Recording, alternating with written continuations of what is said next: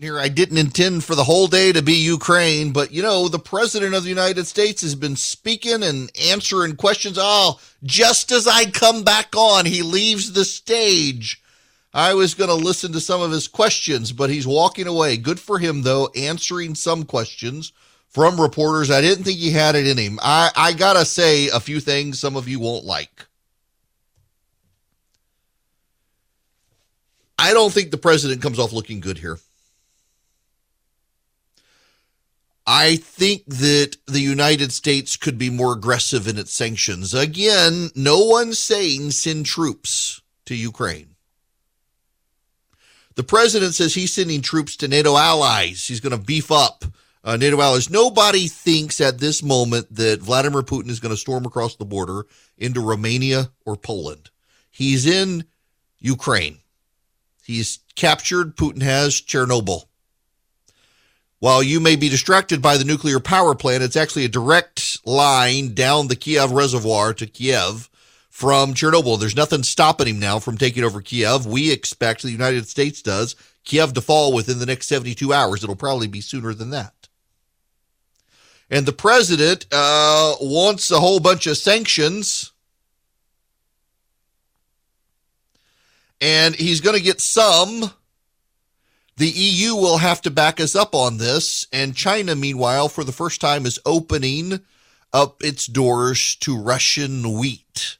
The Chinese have banned Russian wheat since the mid-1990s over health concerns, and they're now going to start taking Russian wheat. So China is making way for the Russians in ways they never have before. Biden was asked about trying to get China to help, and he said, quote, "I'm not prepared to comment on that at the moment." There were no SWIFT sanctions. SWIFT banking system processes 40-some-odd million transactions a day. It is how the world does business through banks. And the European allies could not agree to block SWIFT. Russia will still be able to engage in SWIFT because the Germans have too much money they've borrowed to the Russians, and they somehow think they're going to get it back. Vladimir Putin has played this perfectly. Vladimir Putin has played the West, and Vladimir Putin is going to be able to set up shop in Ukraine more likely than not. We are not going to send more arms to Ukraine. We are not going to block Russia from the financial system. Here is the question from the Wall Street Journal on the SWIFT banking transactions. If I can rearrange my audio here for you on this one. Here we go. Wall Street Journal, Tarina. Mr. President, you didn't mention SWIFT in your sanctions that you announced. Is there a reason why the U.S. isn't doing that? Is there a disagreement among allies regarding SWIFT and whether Russia should be allowed to be a part of it? The sanctions that we've proposed on all their banks have of equal consequence, maybe more consequence than SWIFT, number one. Number two, it is always an option, but right now that's not the position that the rest of Europe wishes to take. That's not true. It's not true. Objectively, it is not true that the other banking sanctions on Russia are greater than the SWIFT banking sanctions. If they were greater than the SWIFT banking sanctions, he wouldn't have to say that that wasn't the direction the Europeans wanted to take at this time. It's simply not true. In fact, none of the sanctions will touch Russia's largest bank. They're not touching Russia's largest bank. This is weakness. And you need to understand me. This is not Biden's weakness. This is the West's weakness. This is Europe's weakness too.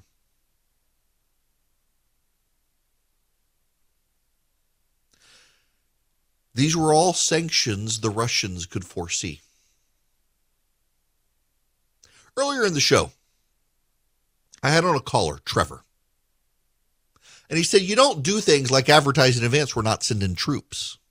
And he's right, you don't. But everybody knew we weren't going to. We all know we're not going to send troops to Ukraine.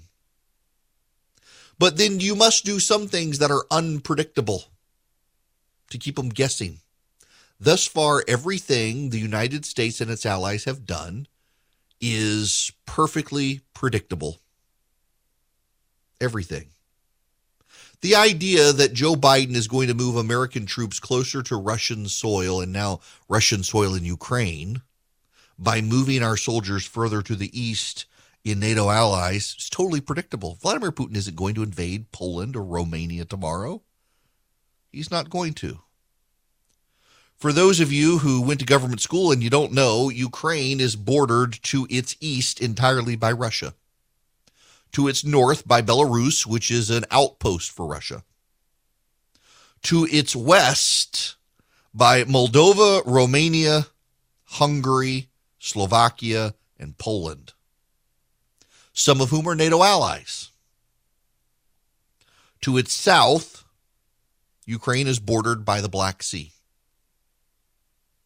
We're not blocking the Black Sea, where Russia has a port at Sevastopol in Crimea. We're not blocking that. We're not blocking the Russians from the international banking system. In fact, as much as the President of the United States says they're blocking the Russians from some major technological advances, I want everybody, unless you're driving, seriously, do this with me. Look up. You may see your ceiling. You may not be outside listening to me. You may see your ceiling. But imagine you see the sky. Up there, whether it's cloudy, you know above the clouds is blue. And above the blue is the black darkness of space. And there in that black darkness, the vacuum cold of space, orbits the International Space Station, which relies on the Russians to get people home, and relies on Russian rockets, and relies on Russian technology. And there are Russians and Americans on that space station right now. What are we going to do with the ISS? You can't completely block Russia from the technology because you, the American government, have made yourself dependent on the Russians. We import $700 million of Russian fertilizer a year. We import 500,000 barrels of Russian oil a day. The president says he wants to make these sanctions hard on Russia and not on us. Really? Today, this very day, the Europeans are negotiating with Gazprom, the Russian natural gas monopoly, for more natural gas. Yes, that's right. Today, on the day that everyone is imposing sanctions on Russia, the Europeans are buying more natural gas from Russia. You can't make this up. None of this is seriousness. The sanctions from the President of the United States. Oh, the Biden-like humpers, they'll come out and say, they're so tough. They're so tough. He's so brave. He's so strong. He's courageous. He's rallying the free world against Russia. And while they're blustering, Europe will be cutting banking deals with Russia through the SWIFT transaction system and buying natural gas. And we here in this country will import Russian oil today and Russian fertilizer today because we're worried about our carbon footprint and we don't want to do it ourselves. If Joe Biden were serious, he would re-up the Keystone XL pipeline today. If Joe Biden were serious, he would begin an international convoy of natural gas to Europe so they don't have to buy Gazprom gas. If Joe Biden were serious, he would be bullying our Western allies into blocking Russia from SWIFT. In fact, I dare say he would be offering to cover the Russian loans so that we could throw them out of SWIFT and Germany wouldn't have to worry about it.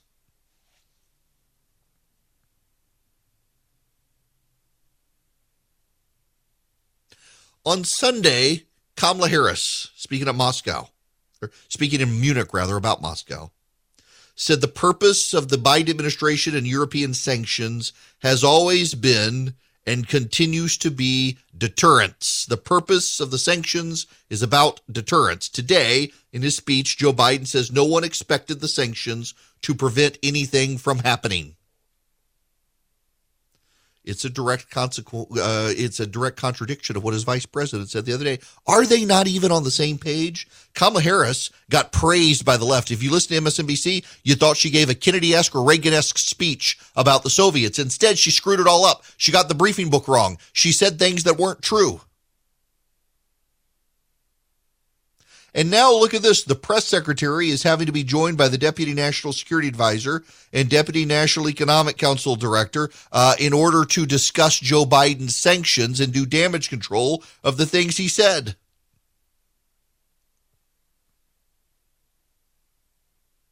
Y'all, I'm sorry. What this is doing is emboldening Vladimir Putin and President Xi Jinping of China. That's what's happening here. The President of the United States and the European allies have been listening to an angry teenager from Sweden about their energy policies, and it has led them into the arms of Vladimir Putin, and they can't get out of his grasp now. They have no will to do it. They're more scared about a hypothetical world ending in 10 years that isn't going to happen than they are about Vladimir Putin ending the Western world order today.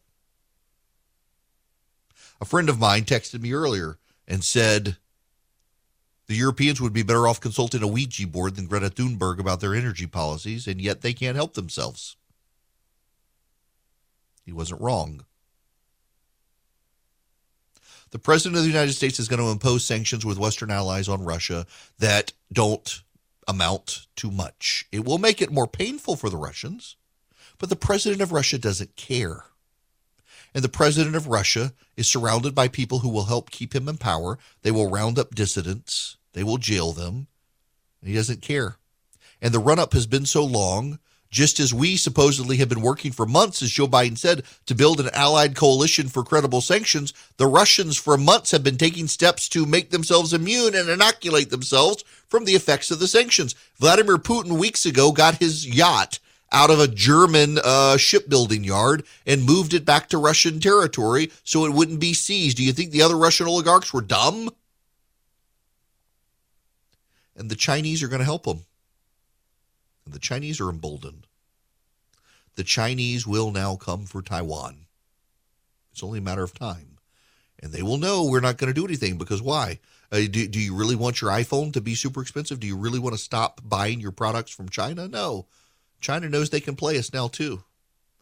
It's not just Joe Biden here. It's that the West looks weak, and we lack a president of the United States, a leader of the free world, who can rally Western allies. Biden doesn't have the moral clarity to do it. He doesn't have the capacity to do it. He doesn't have the capability to do it. He's a doddering old fool who may suffer from dementia, and it's clear from his statements today. You may not like that characterization. You may think it's bad at a time of war to say that, but it's the God's honest truth. We have only ourselves to blame. The American public chose this path. The American public in 2012 chose Barack Obama over Mitt Romney and signaled its weakness and its willingness to give up the mantle of leader of the free world, let alone the free world. It's been downhill ever since. And it's got us to this moment where Vladimir Putin can take over a neighbor and know the West does not have the will to stop him, and the United States does not have the will or the moral clarity to lead. Hello there, it's Eric Erickson. The phone number is 877-973-7425. If you would like to be a part of the program, you need to know a few things at this moment you may not get them from anywhere else. One, despite all the media coverage about divisions within the Republican Party, Josh Hawley of Missouri has come out and said he is going to offer up a law as early as Monday when Congress gets back in to require American energy independence and stop importing Russian oil. Josh Hawley was presumed to be someone who wouldn't stand up for Ukraine. He not only is, but aggressively so. 2, Joe Biden refused to answer a question on why he and his NATO allies are not personally sanctioning Vladimir Putin. The American allies and the United States are not imposing direct sanctions on Vladimir Putin. When asked that question by a reporter, he immediately pivoted to another reporter and would not answer the question. 3, Joe Biden says he's not prepared to comment on China and what it may do to assist in this matter. China, for its part, is now opening itself to Russian imports for the first time since the 1990s, which kind of tells you what's going on here. For all of the talk in the last 72 hours of the media that the Republicans were very, very divided on Russia, and some of them were Russia sympathetic, that's not shaping up with the invasion underway. Some of the loud voices on television, maybe so, but not the elected Republicans, including Josh Hawley. It's not so. They understand what's at stake here, and what's at stake here is the Western world order. And only those who want China and Russia to be more expansive could be against the Western world order that has fallen into place after World War II.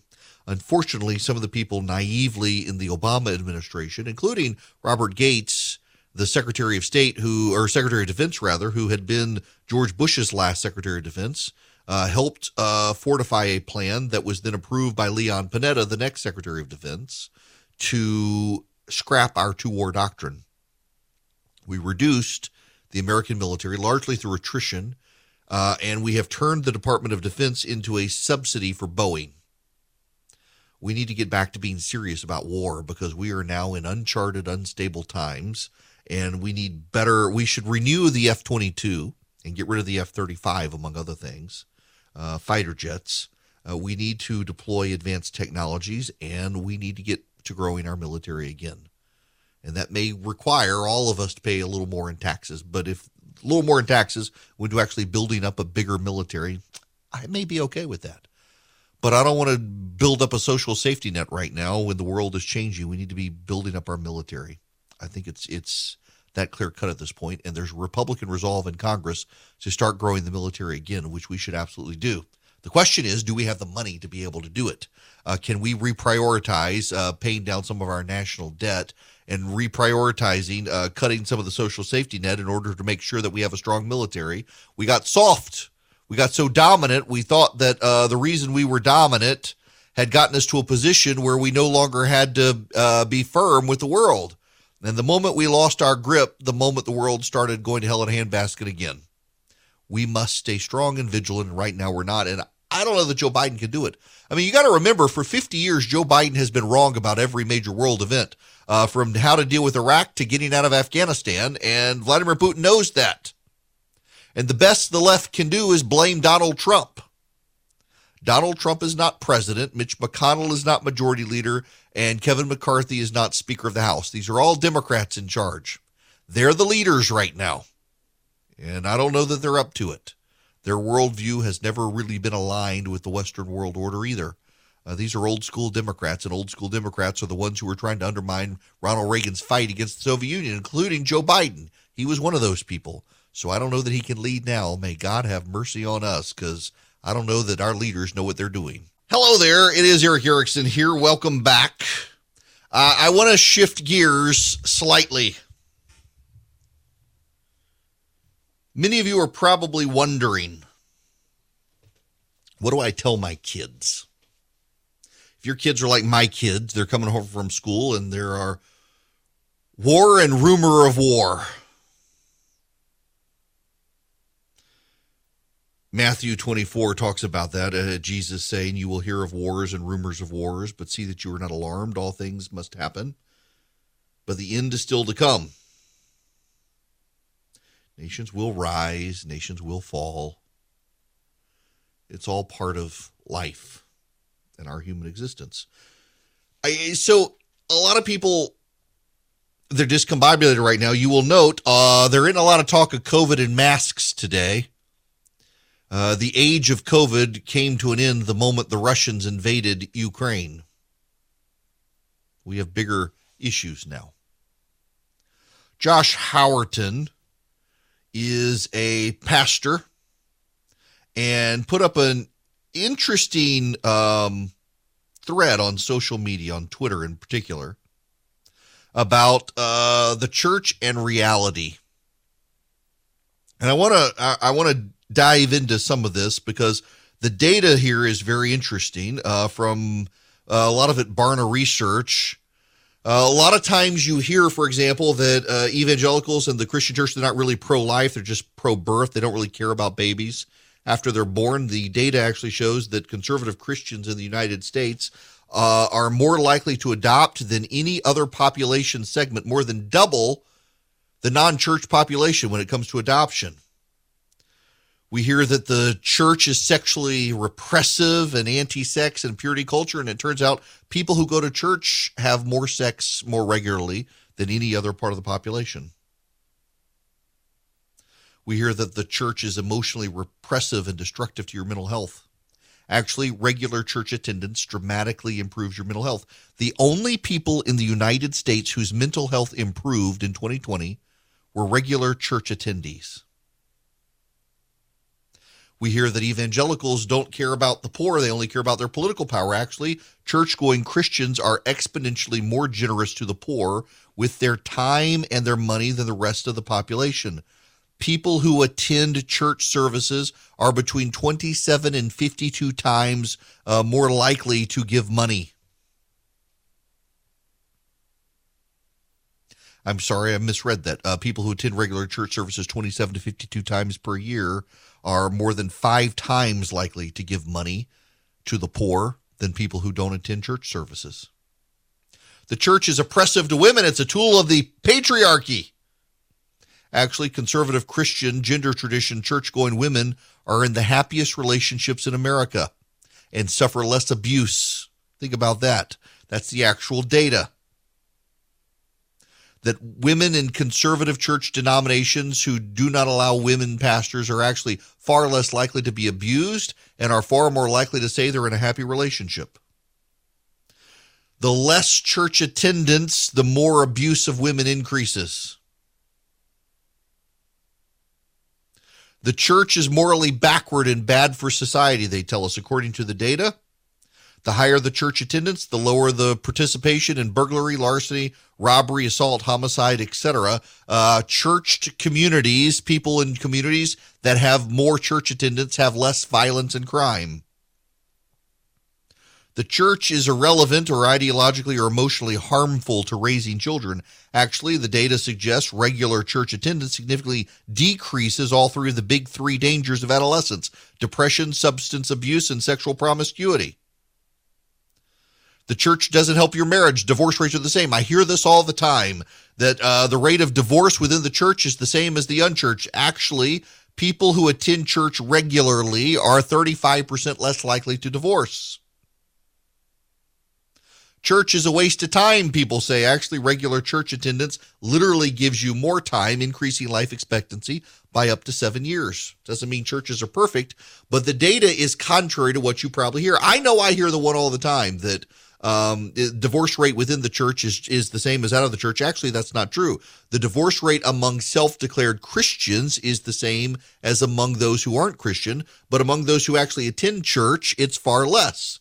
Or you hear about the abuse within churches, the spousal abuse and the like. Actually, women who go to churches that are complementarian, that is, they believe women complement the husband's role and are not equal to the husband, actually have far less rates of abuse. And those women tend to identify as in happier relationships and have happier marriages. All of what the culture tells you about the church is far different from the actual church, from what the data actually shows. Now, this data comes from Pew Research and Barna, two well-respected researchers. This is an appropriate place probably to wrap up the show today, given everything that's going on in Ukraine with the Russian invasion, for this reason. Contrary to what you may hear in popular society, the people who are engaged in a church community tend to be happier, have far less depression, live longer, and have a more positive outlook on life. And that's really important right now, because the world seems like it's coming undone. At home and abroad, the world seems like it's coming undone.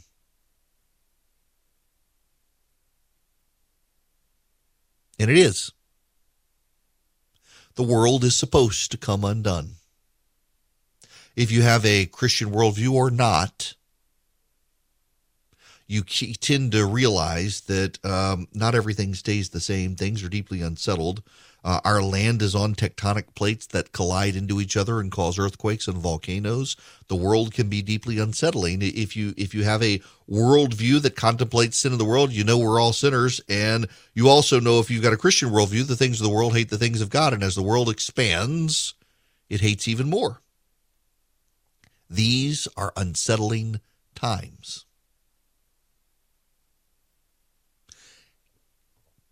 And your children are going to have questions.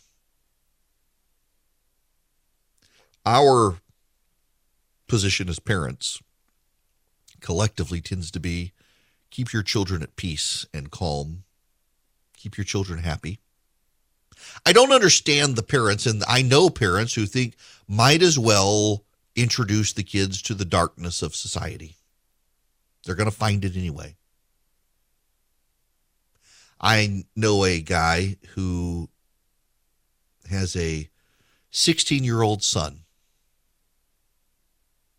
and he uses profanity in his language with his kid, and his kid uses profanity all the time. Knows enough not to use it at school, otherwise he'll get in trouble. His kid also looks at pornography. I'm leaving this, the identities of the people here, but I want to assure you I know this guy. He's in a marriage, happily married, and he and his wife, their attitude with their kid, they're unchurched, they're progressive, and their attitude is, well, this is what goes on in life. The kid looks at porn on the internet. They don't do anything to stop it. The kid trash talks with his friends and uses all sorts of profanity, even in conversations with his parents, and his parents do too. And their view is that, this is what he's going to do out of the house. We shouldn't be fake.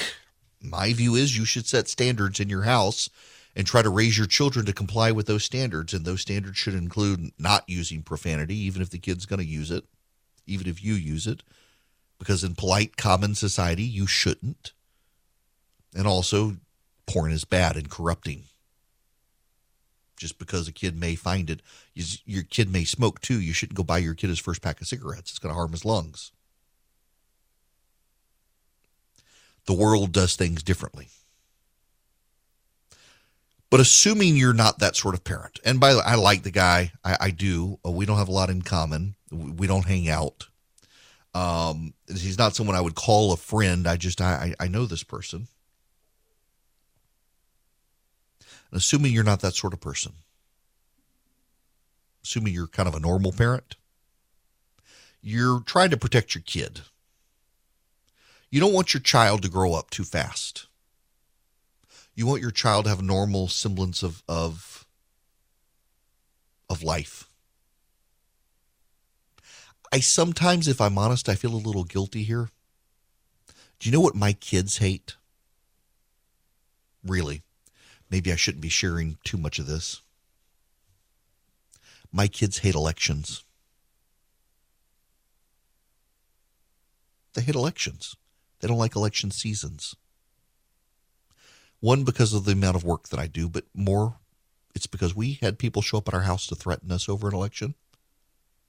My kids were bullied over an election. They lost friends over an election, not because they were involved in the election, but because people didn't like what I was saying about the election in 2016 when I was critical of Trump.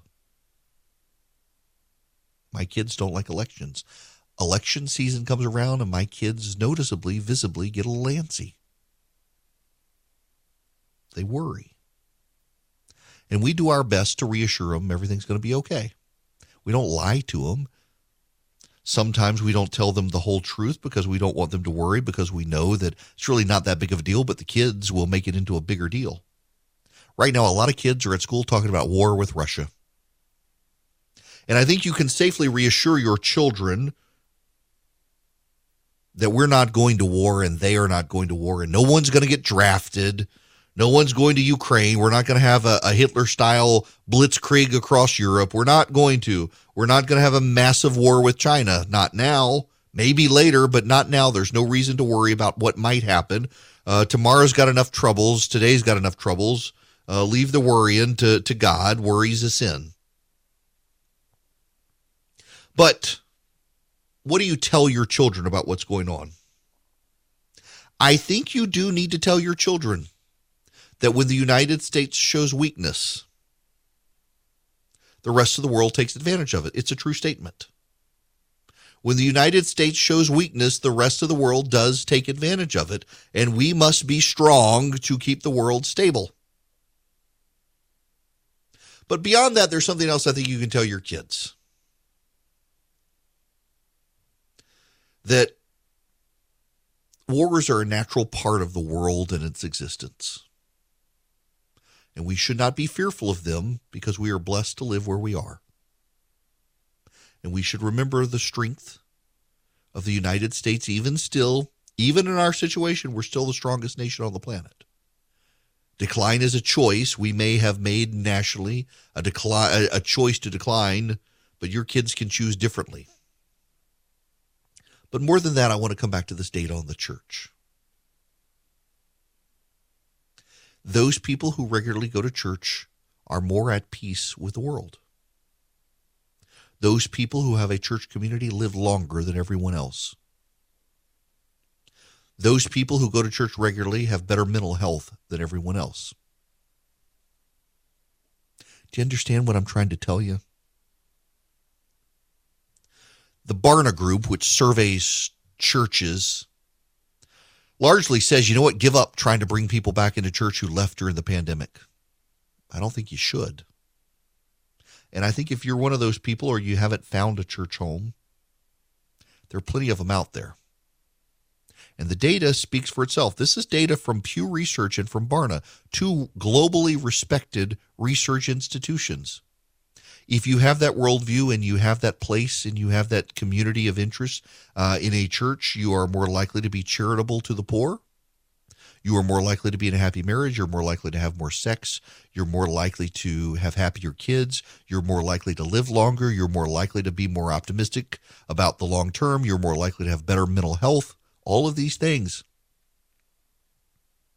come from a church community. And by the way, you should understand it's different from other communities out there. There are other communities. There are charitable communities. There are involvements in other civic activities. None of them have this. None of them have this. Regular churchgoers are 5 times more likely to give to the poor.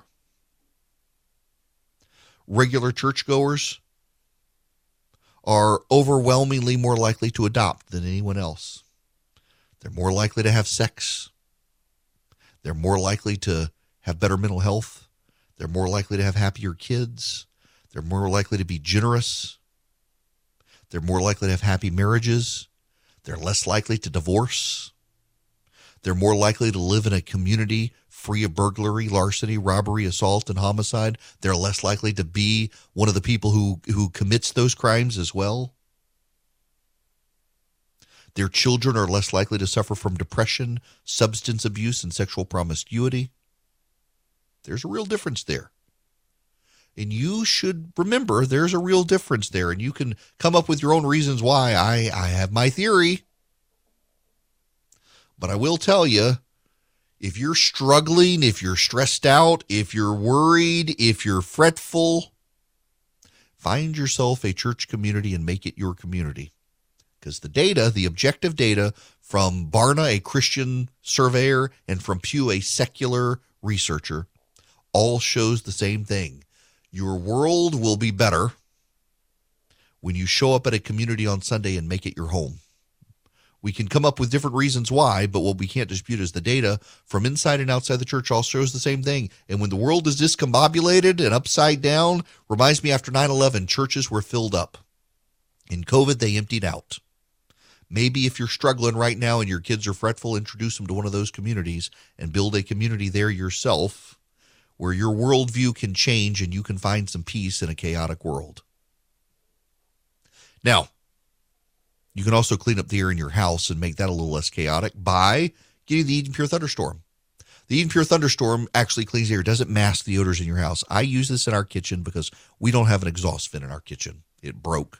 It's one of those that actually went down instead of up, and they're hard to replace. And so we just got a new range, put it on top of it, didn't worry about it. And instead of using essential oils, we use the Eden Pure Thunderstorm because it eliminates the odors. Particularly if I fry shrimp or something, they're gone. But it also cleans the air because it's an air purifier. So it gets rid of the mildew, the mold, the bacteria, the pollen. What you do is you go to EdenPureDeals.com, and you will be met when you do that on the website. You'll be met with a box that says, what's your discount code? And you put in ERIC3, E-R-I-C-K-3. That will lead you directly to the Eden Pure Thunderstorm 3-pack.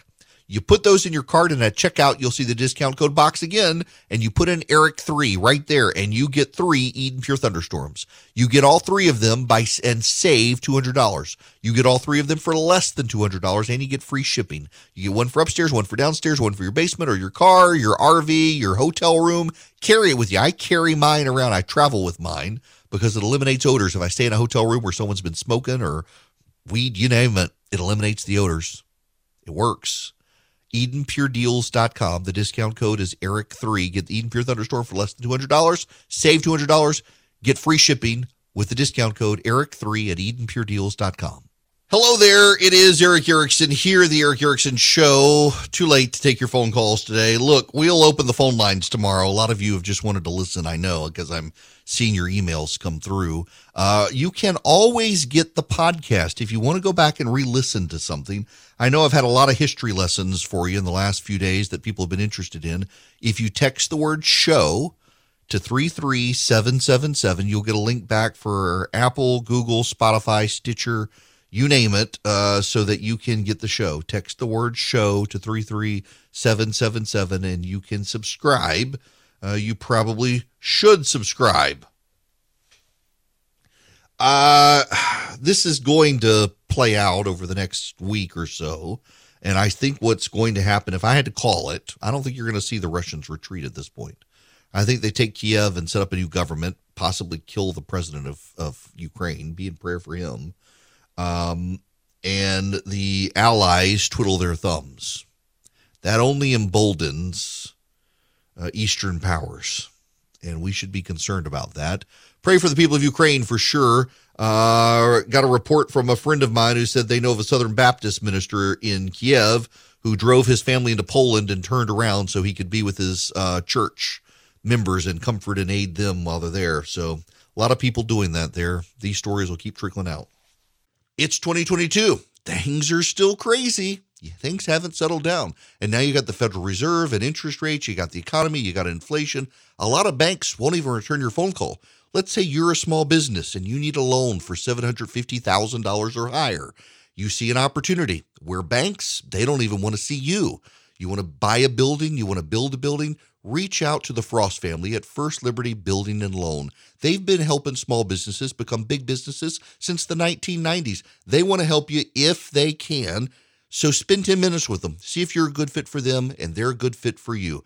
Their website is firstlibertyga.com. That's firstlibertyga.com. Again, you need a loan, $750,000 or higher. You're a small business and you see an opportunity to grow. Share it with the Frost family and see if they can help you. Firstlibertyga.com. That's firstlibertyga.com. First Liberty Building and Loan can help businesses nationwide become bigger businesses.